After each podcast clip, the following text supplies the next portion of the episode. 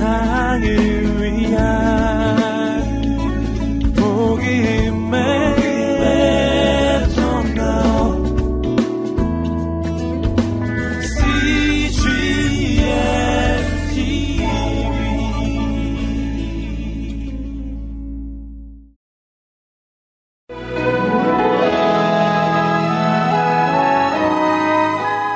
믿음의 사람들.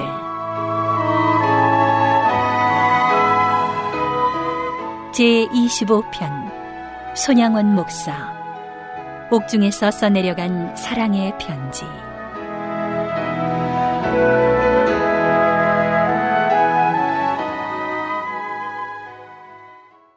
평양에서 시작된 성령운동은 한반도를 덮고 은혜 입은 자의 자손에까지 흘러갔다.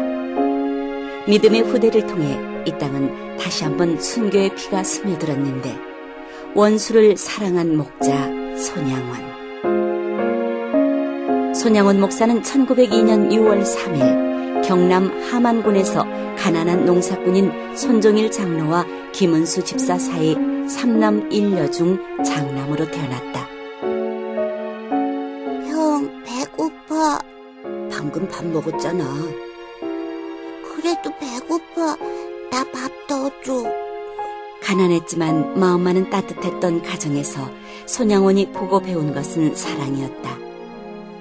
훗날 삼형제는 모두 목사로 헌신하는데 사랑은 그렇게 이 가정의 역사였다.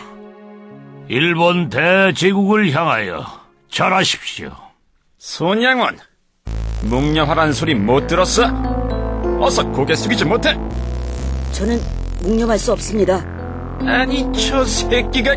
저는 아버지께, 그리고 교회에서 하나님 외에 어떤 우상에게도 절하지 말라고 배웠습니다. 절할 수 없습니다. 퇴학시켜버려. 완악한 일본 교장은 일본을 향하여 절할 것을 강요했지만 손양원은 끝내 고개 숙이지 않았다. 결국 그는 학교를 떠나게 되었고, 설상가상으로 아버지 손종일 장로가 3.1운동 주역으로 수감되자 조선에서 학업을 마무리 지을 수 없게 된다. 하나님 아버지, 우리 가정의 시련이 무겁습니다. 아버지는 형무소에 계시고 저는 조선에 있는 학교는 들어갈 수가 없습니다. 당신을 몰랐다면 이러한 시련은 없었을 텐데,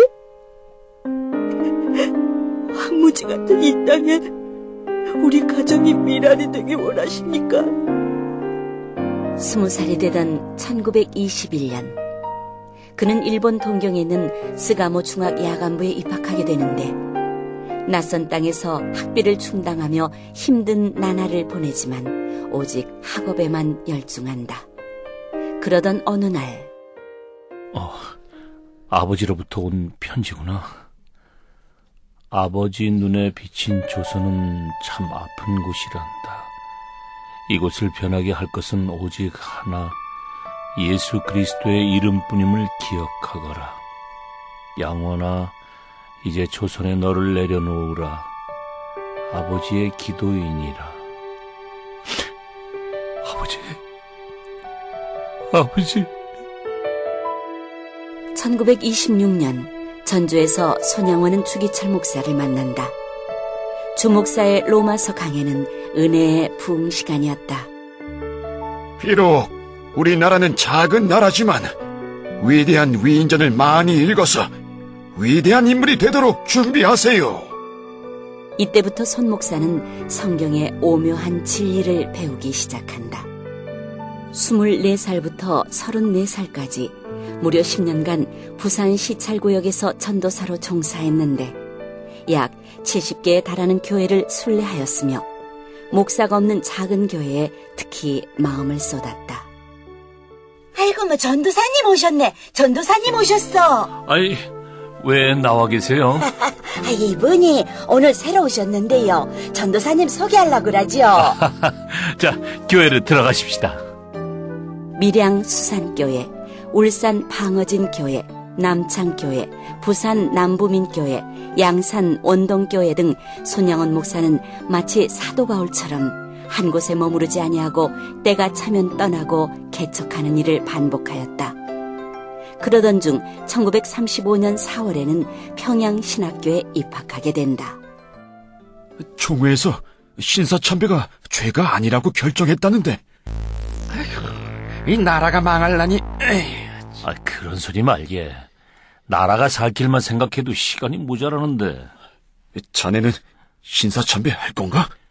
신사참배는 명백한 죄야. 신사참배는 죄입니다. 그것은 10계명 제1, 2계명을 어기는 명백한 죄입니다.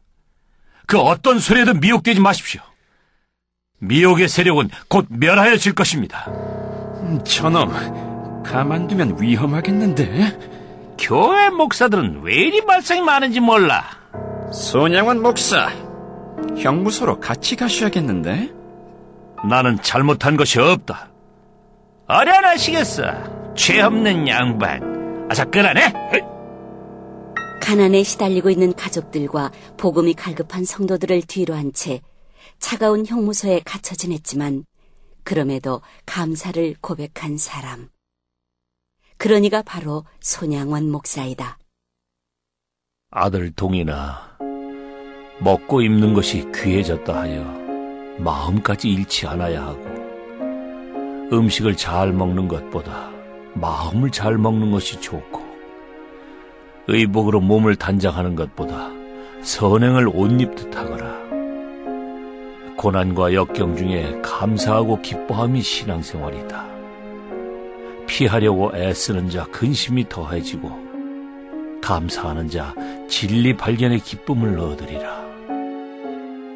1년 6개월 형을 받았으나 약 3년의 세월 동안 옥고를 치른 그는 사상의 전환을 요구하는 일본의 세력에도 굴하지 않고 옥중에서도 기도하며 찬송하며 전도자로서의 삶을 충실히 감당하였다. 아버지. 여보, 건강은? 목사님, 이 나를 위해서 얼마나 기도했는지 모릅니다. 저는 괜찮습니다. 하나님과 함께라면 감옥도 천국입니다. 형무소에서 나오자마자 그가 찾은 곳은 한센병자 수용소인 애양원이었다. 그들의 영원한 벗이 되는 것, 그것은 그의 부르심이었다.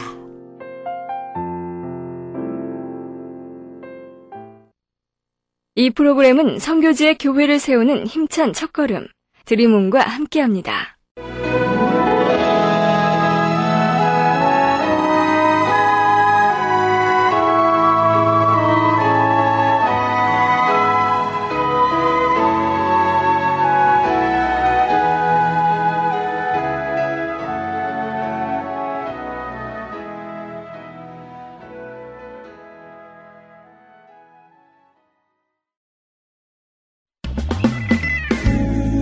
세상을 위한